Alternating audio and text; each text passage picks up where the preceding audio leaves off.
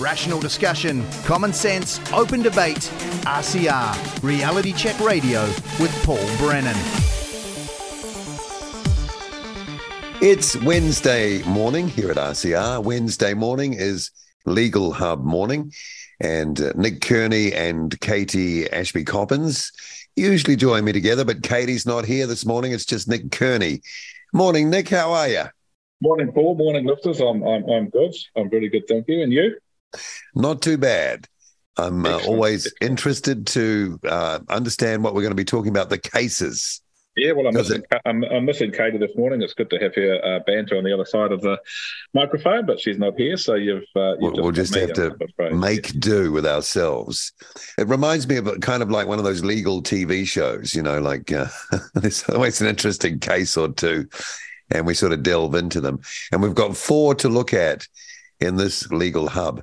Let's start with this because this will be of interest to many of our listeners.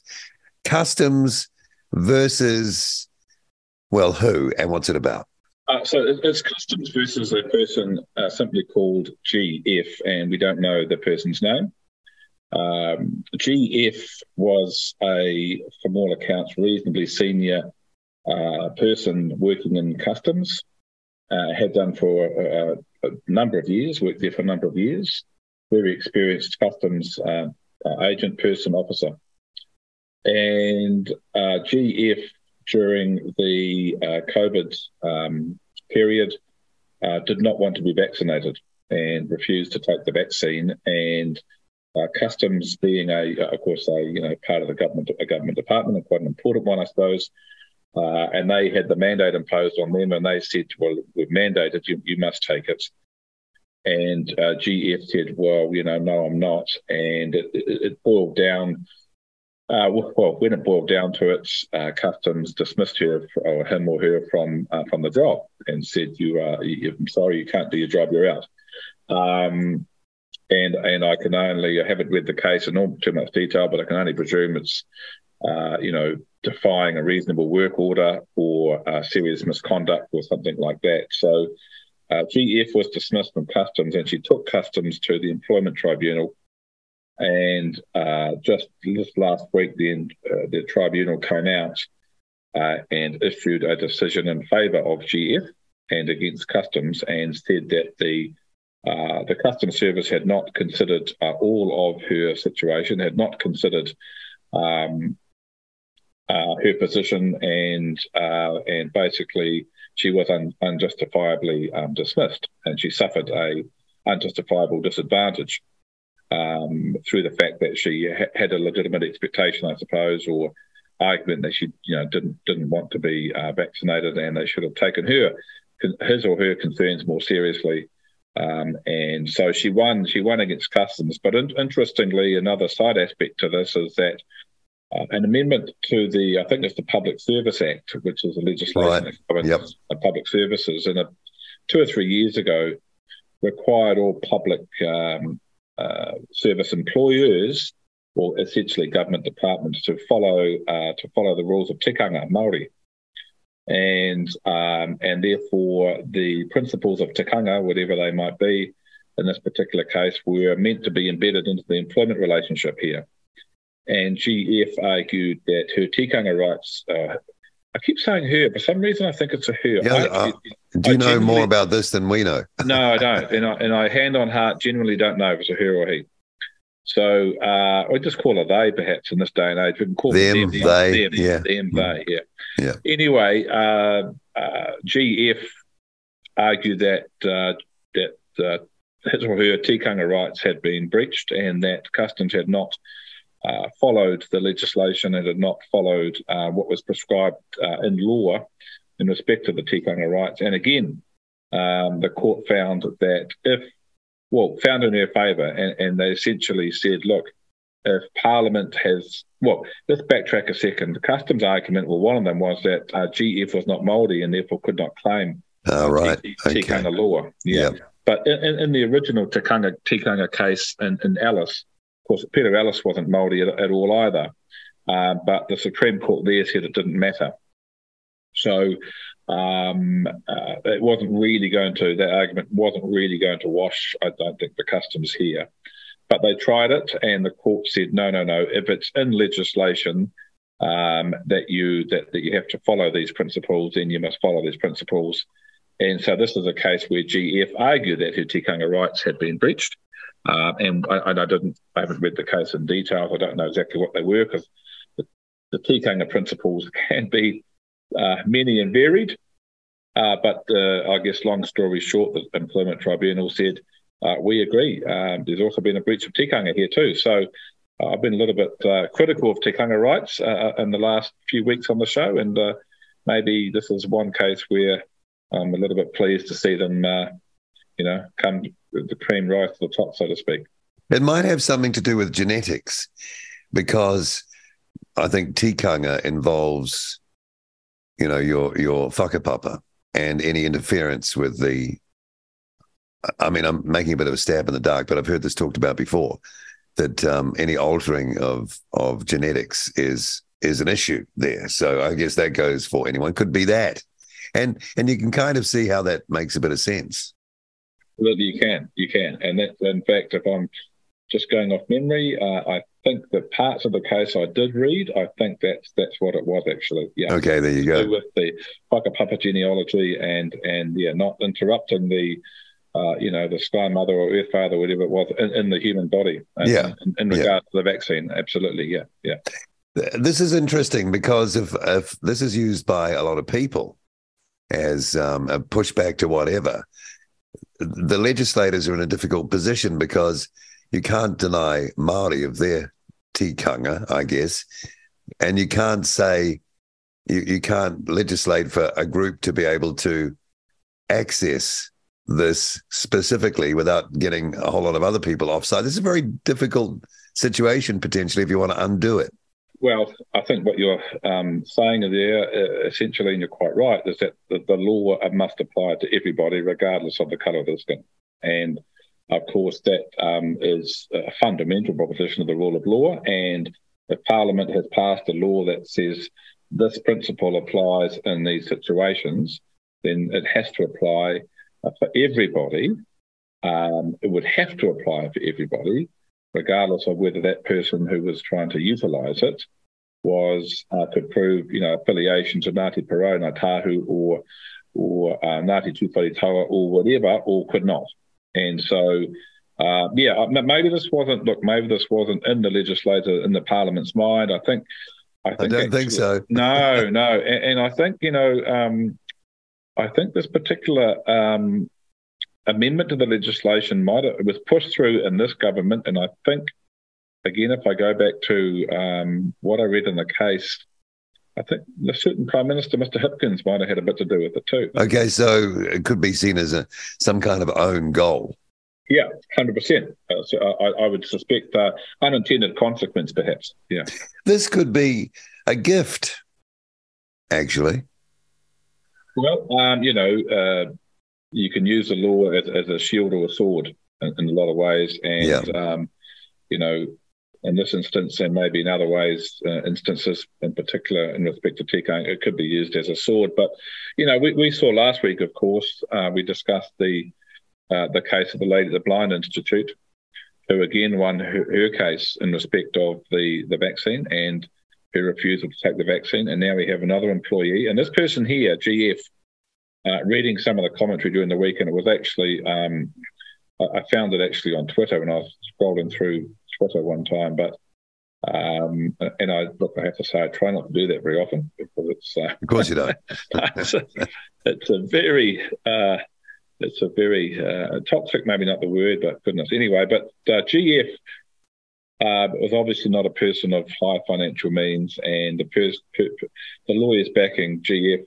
Um, some of them did it for free, and she was he or she was on legal aid.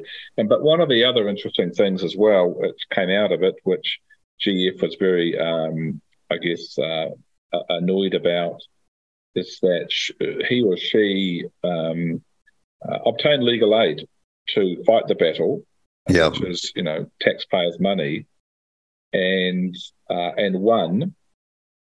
And now uh, there uh, she had a debt owing to the Crown to repay her legal aid bill following her his or her case. So um, I, I, guess you know if there's one thing that GF could do uh, if uh, he or she is uh, is listening, or if someone knows GF. Um, maybe you know maybe the um, the community we have here could set up a Givealittle page to raise some money to help her pay That's back. not a bad idea. That's because not a bad idea. She or he has done a good um, a good service here. Done a good thing. Yeah, fight, fighting back against the empire, basically. Yeah, and it's taken taken two years too, from what I remember. Yeah, it's always that takes ages, doesn't it? Yeah. yeah. Okay, let's move to the next one. A protester who breached COVID restrictions to attend Brian Tamaki rally refused discharge without conviction. Um, no, that doesn't sound right. Well, it, just shows um, actually some of the inconsistencies around uh, the, the, criminal law and how it has been applied. Uh, you know, during the COVID time. So this was a lady, um, uh, Tina Steedman, and I can say her name because it's in the judgment, uh, convicted in July last year of breaching the uh, COVID 19 Public Health Response Act 2020 and the Public Health Response Alert Level Requirements Orders. Uh, she did the hideous thing, I'm sorry, Paul, of travelling uh, to Auckland from Taihape to attend a public protest organised by Destiny Church uh, founder Brian Tamaki on 16 Naughty, October. naughty, naughty. Yeah, and if you remember, that was the one that uh, he put on. I think probably the one at the Auckland Domain. I think he put on one. I think I, I think I attended it actually. Yeah, and look, just as a you know a bit of a segue, there, perhaps, but I remember that uh, as well. And uh, if I remember rightly, he went out of his way to try and uh, cooperate with police to put in place uh, restrictions, you know, put in place procedures and policies and restrictions so that they could have a uh, not just an orderly protest, but one where you know the people who attended could stand two meters apart and have to wear a mask, or etc. And I'm sure he had a couple of pre-protest meetings with the um, commissioner, I think, if, if I remember rightly. Um, and anyway, um, so you know he went out of his way to try and um, placate the constabulary. But this lady travelled up from um, Taihape and committed the hideous offence of driving through a, you know, driving out of her area when she wasn't meant to. Um, she argued essentially for um, a, a discharge without conviction on the basis that she has enshrined rights in the Bill of Rights to freedom of peaceful assembly and freedom of association and movement and uh, and that's all she was doing was exercising her rights set out in the Bill of Rights. Uh, the judge found actually that yes, um, um, her rights of uh, freedom of um, uh, peaceful assembly and freedom of movement was in fact breached by the restrictions that were placed upon her through the COVID orders. Uh, but uh, but he, but the judge said that um, as we have found in other COVID cases, that that was a justifiable limitation on uh, on the right. Um, uh, of course, we know that that's not true. That's bull. That's BS. Uh, well, well, well, well, of course, well, of course, well, I, but yeah, well, I say of course it is. I mean, I, yeah, I, th- I think you're right. But anyway, that uh, you know, I, I suppose they're thinking, uh, the courts are thinking, well, we had a you know public health emergency, there's a global pandemic, and there's 80,000 people going to die unless we lock everybody down and all wear masks and get five boosters. So that was ju- it's justifiable limitation on her right to drive up to Auckland with all that stuff. Well, anyway, let's hope it never happens again. But um, yeah, but she, she anyway, she uh, applied for discharge without conviction and said, well, look, at the end of the day, all I did was basically get my car drive to Auckland and back, and that's really the crime of the century. Big deal. Big deal. But the court has said, sorry, lady, uh, you couldn't prove to my satisfaction that um, that the effect of a conviction upon you um, is overly serious and accepted her employment was not currently affected and therefore um, you know the, the effect of their conviction really didn't have much um, impact on her life at all so we denied her application for discharge without conviction now that's all well and good but of course you know what we've seen uh, over the you know, last few weeks particularly with that young man who was um, um, you know, punched that elderly person uh, at the Posie Parker protest. Uh, and initially he got diversion, which I think we talked last week. They may be overturning that now. We're having a second look at it. But, um, you know, I think in some of these cases um, arising out of COVID, there's a, I, th- I think there's been a hugely disproportionate response by both uh, the courts and the, and the police. And, and if I remember, I think the first show that we had, or one of the first shows that we had here, uh, we talked about um, Billy Te Kahika, and uh, uh, he organised a protest in Auckland outside TVNZ studios, and him and his sidekick went to jail. Yeah, for three months, right? Yeah, three months. Yeah, went to jail for three months, you know, and so you organise a protest to try and uphold your rights, which are enshrined in our constitution. You go to jail. Uh, you turn up and you punch an old lady uh, three or four times um, who's standing up for women's rights, actually, at a Posie Parker protest, and you offer diversion. How does that work? How, how in the hell does that work? Well, well, well, well exactly. I think a lot of people will be shaking their head actually and, and wondering where have we got to in this country that these sort of discrepancies um, uh, exist. The assault on the woman was caught on camera, for God's sake. Yeah, well, I just so just um, well, it was, and in fact, um, I, I, think I've seen some, uh, and I think I can. Uh, I don't think I'm breaking any um, uh, confidences here or anything like that, but I've heard this week that the IPCA, uh, uh, um, the uh, Police Complaints Authority, has received enough complaints on the police uh, action or uh, inaction at the Posie Parker protest, they are now conducting an independent investigation into the police response there. Um, okay, gee. Which, yeah, which may include their, their lack of response, because as we know, they didn't do much to uh, prevent disorder or breach of the peace there. They stood back um, pretty much and allowed um, the melee to occur. I think, who knows why, but um, anyway, yeah, but the IPCA is sufficiently concerned now at, at the events of that day. We're going to have another, you know, large uh, report issued by the IPCA into into that. So, um, goodness gracious, I mean, um, I guess we can wait. You know, we'll wait another year for that to come out, and then we'll look back and um, retrospectively and say, "Oh goodness, shouldn't we have done things better then?" Like we did with the um, the report uh, of the Wellington protest. But kind of ask about face yeah. to use a non technical term. Okay, let's go to the next thing, and that is the Far North District Council getting a court order to move squatters off public land. Okay, what's that about? Yeah, so for many, many, many, many, many months, in fact, um, this may even have been going on for a year. It doesn't say in the judgment how long, or not the article I'm reading at least, but I, I have heard uh, separate complaints from people who live up uh, Waitangi, Kerikeri Way, about these squatters. So there have been near the uh, Te uh, uh, up at Waitangi, um, the district council owns and manages a recreation reserve and an access way, um, which were being occupied by a number of people. Um, again, for many, many, many months, um, perhaps even up to close to a year. Uh, and these people had erected, you know, various structures and created pathways over both properties. And um, and actually had erected some infrastructure in a similar way to the protesters at, at Wellington had done uh, down there. Now, the, the occupiers here had no permission, consent, or license to be there.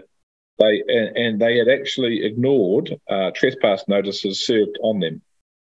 Now, the uh, and, and and just reading reading from the article, and this will be familiar to um, some of your listeners. The ongoing occupation was preventing the recreation reserve and access way, adjoining access way, from being used for their respective purposes and were causing a disturbance to the public.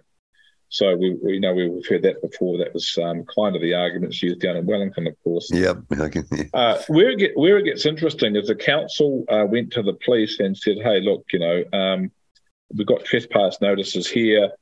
Uh, so anyway, the council the council had um, called on the police and said, "Hey, can you guys, you know, they've got trespass orders here. They are. Can you please throw them out? Uh, get rid of them?" Uh, but the police didn't they advised they wouldn't do that. And they said the council, um, uh, they advised the council that they would not support an eviction of these protesters without a court order. And as a result, the council had to apply uh, to the High Court for a possession order for the return of their public land. um, and then to get basically the, um, the, the bailiffs and the police to act on that court order. Um, and the court, the court granted the order, of course, and they granted. They said that all persons in occupation must quit and remove all possession structures and other improvements within three working days. And, and they declared that the um, um, the council could remove any persons or possessions that were remained on that land after three working days. So um, I, just thought again uh, another inconsistency in the way the law is applied, uh, and certainly you know, if that had been down in Wellington, uh, I mean, I, sh- I, I, know the police will say, well, Wellington was different because there were thousands of people there. There's only, you know, 50 or 60 or 80 up here in, in Waitangi. But um, maybe the police had learned from Wellington and thought, well, you know, I think we need to. Actually, do you really uh, think so? no, I don't. No, no, I don't. I, I, actually, what I actually think is that uh, because of the sensitive nature of, of the land and the protesters and what they were protesting about, um, the police were too scared to act. Basically, that's what I think. Um, uh, yeah. So anyway, again, but it's just another example. That, but that's only what I think. Is I don't know. Uh, another example of the inconsistency applied uh, across across the country in terms of parties who occupy land uh, and refuse to move. It depends on who you are, really. And maybe what your cause is, because I do, if you remember as well, um, there have been two other instances of occupations uh, recently. There's that uh, occupation out by Auckland Airport from the um, a, a, couple of iwi, I think, who wanted the land back from Fletcher's. Ihumātao. Yeah, Ihumātao. Yeah, that's right. And of course, they occupied the land out there for a long time and uh, wouldn't move until I think didn't the Prime Minister at the time, uh, Jacinda Ardern, step in and try and solve it? I'm not, I can't remember anyway. But there's also some land down in Wellington and um, yes, near the near the airport. Near yeah. the airport, that Shelley Bay, Shelley, Shelley Bay. Bay. yeah. Where and, and, is that still being occupied? I haven't been there for a while. Uh, I think tents I, and stuff up there. No, I think it, that's gone now. Yeah, right. But they were there for many months too, weren't they? I think squatters and oh, ages. Yeah, long time. Yeah, yeah, yeah, yeah. yeah. Uh, you know, so um, uh, and, and in all those instances, I never saw police in riot gear with, um, you know, tear gas and uh, truncheons and everything else, you know, um, storming in and uh, removing people and throwing them uh, to to one side, and you know, yeah, uh, th- picking up their tents and whatever. So, yeah, um, different, I guess, different rules for, I guess, depending on who you are and what you're protesting about, perhaps. Yeah, I don't think that they've um, decided to do anything different after the Wellington experience. It's just case by case, isn't it, really, in the end? Yeah, I think you're probably right. Yeah. Yeah. Okay, and our final topic is real estate agent uses Bora argument against IRD in the High Court. What's Bora? Uh, well, it's, it's a, um, a legal acronym for Bill of Rights Act. Oh, okay. All right. Yeah. Okay. Bora Bora.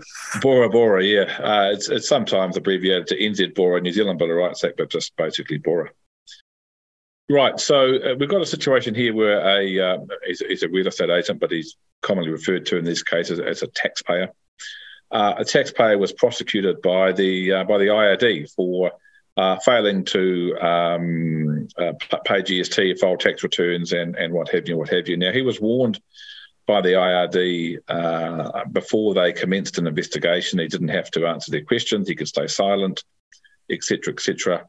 Uh, and he did not answer their questions. Um, as it transpired, there were two separate prosecutions. There was a civil prosecution and a criminal uh, prosecution, and evidence that uh, that the IRD used um, in, the, in, the, civil case and was presented as being um, admissions, I guess, by him the taxpayer, were then transferred into the criminal case against him. And he said, well, hang on a sec. I was given, you know, a Bill of Rights warning that uh, I didn't have to say anything to you, and I didn't say anything to you, um, and I didn't give you anything to use against me. And now you've used documentation in the civil case against me in a criminal case, in a situation where I have a right of silence in the criminal case, and that's and this relates to those documents. So that was his argument, and he, and so the judge um, uh, stayed the criminal trial and said, actually, this is unfair. And but the IRD pursued the prosecution, and he uh, he's basically sued uh, the IRD, uh, looking for a declaration that they had breached his right to silence as guaranteed by um, Section 25D of the uh, the BORA uh, by filing charges against him after compelling him to provide information and then by continuing that prosecution until it was stayed by the court. Now, the High Court judge, uh, Justice Gwyn, uh, agreed and said that the uh, commissioner's, that the uh, IRD commissioner's decision to load charges when she did was, quote, highly reckless at best, uh, and the damage suffered by the taxpayer arose from the breach of his fair trial rights. And he was awarded damages um, of $71,000, which were his legal costs, and $5,000 for uh, emotional harm, uh, which was evidence put forward by a clinical psychologist. He's got the best part of $76,000 back from IRD. Now, one of the things that um, our New Zealand Bill of Rights Act allows, and it's only, I'm saying it, it, didn't happen immediately when it came in in 1990, but perhaps about six or eight years after it came in, um, the leading case, and it's called Baigent's case, was um, where lawyers argued basically that look, if, if there's been a breach of the Bill of Rights, um, we have the ability, or the Crown, the Crown should pay some compensation because the right has been breached, and um, it, you know we can't assess, we can't assess, unlike a civil case where you can actually say, well, I I lost twenty thousand dollars from that breach of contract, and here's the here's the invoices and receipts. Then uh, a, a, case for a breach of Bill of Rights, um, you haven't got really that that um, that financial loss. So the lawyers said, well, the Crown should just pay something anyway for recognition that this individual's rights that he has or she has against the state have been breached. And that's called uh, case, quite a famous case in the Bill of Rights, and it was uh, agreed to by the, I think, the then Court of Appeal. And so um, that now allows, and it has since allowed um, compensation and damages to be paid against the Crown to individuals who win their cases uh, for breach of the Bill of Rights.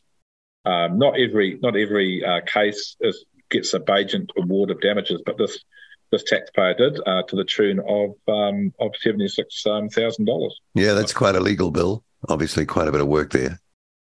Or is that not even a yeah, big yeah. bill? Uh, goodness gracious, it's hard to say. I mean, actually, you know, like it might sound a lot, a lot of, you know, a lot um, in terms of pay legal fees, but generally in court cases that the winning side gets a contribution towards the legal costs from the losing side. Okay. And that and that contribution is usually around about sixty, maybe seventy percent of the total costs. So um, so if, if that guideline is, you know, um, well, if this award here is similar to that guideline, then perhaps his legal costs could have been in excess of hundred thousand dollars. Yes, yeah, just thinking yeah. even more. Yeah, yeah, yeah, exactly. Yeah.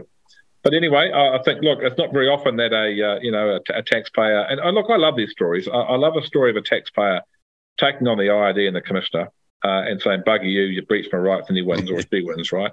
Yeah. And I love the fact I love the fact that a customs officer can take on the mighty customs uh, and service. Yeah, the know, mighty customs department. Yeah, mighty customs department. The you know the mandate orders and and the tikanga stuff and can win. Uh, and I like the fact that, you know, someone working for the Blind Institute for 20 years can say, actually, I've got rights too, and I don't need to be vaccinated. I work from home and, and I can win, you know, and they take them on and they do win. And so I, I guess when you hear these things, uh, it, it, you know, you, you, can get a bit despondent thinking, goodness, there's always an uphill battle against the, the power and might of the state. Seems to be most of the time. Yeah. Yeah, true. But these people are winning, you know? So um, it's not all it's not all bad news. All right. Any final comments on any of those um, cases before we wind up our legal hub for this week with just you flying solo? just me. Have I done flying solo? You've done great. Done it right. Yeah. Watch out, Katie. yeah. No, I, do, I, do, miss Katie's dulcet tones, but she'll be back next week. No, that, look, that's pretty much all I have um, for for this week, and uh, you know, I guess stay tuned. We'll have another riveting show. Uh, oh yeah, riveting. Yeah, it'll it will be. It has to be.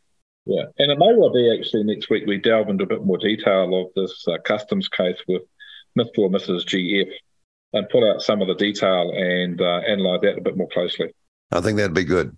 Mm. All right, Nick Kearney, thanks for coming on this morning and doing a great job on Legal Hub, and we'll talk to you next week. Okay, Paul, have a good day. See you. RCR with Paul Brennan, Reality Check Radio.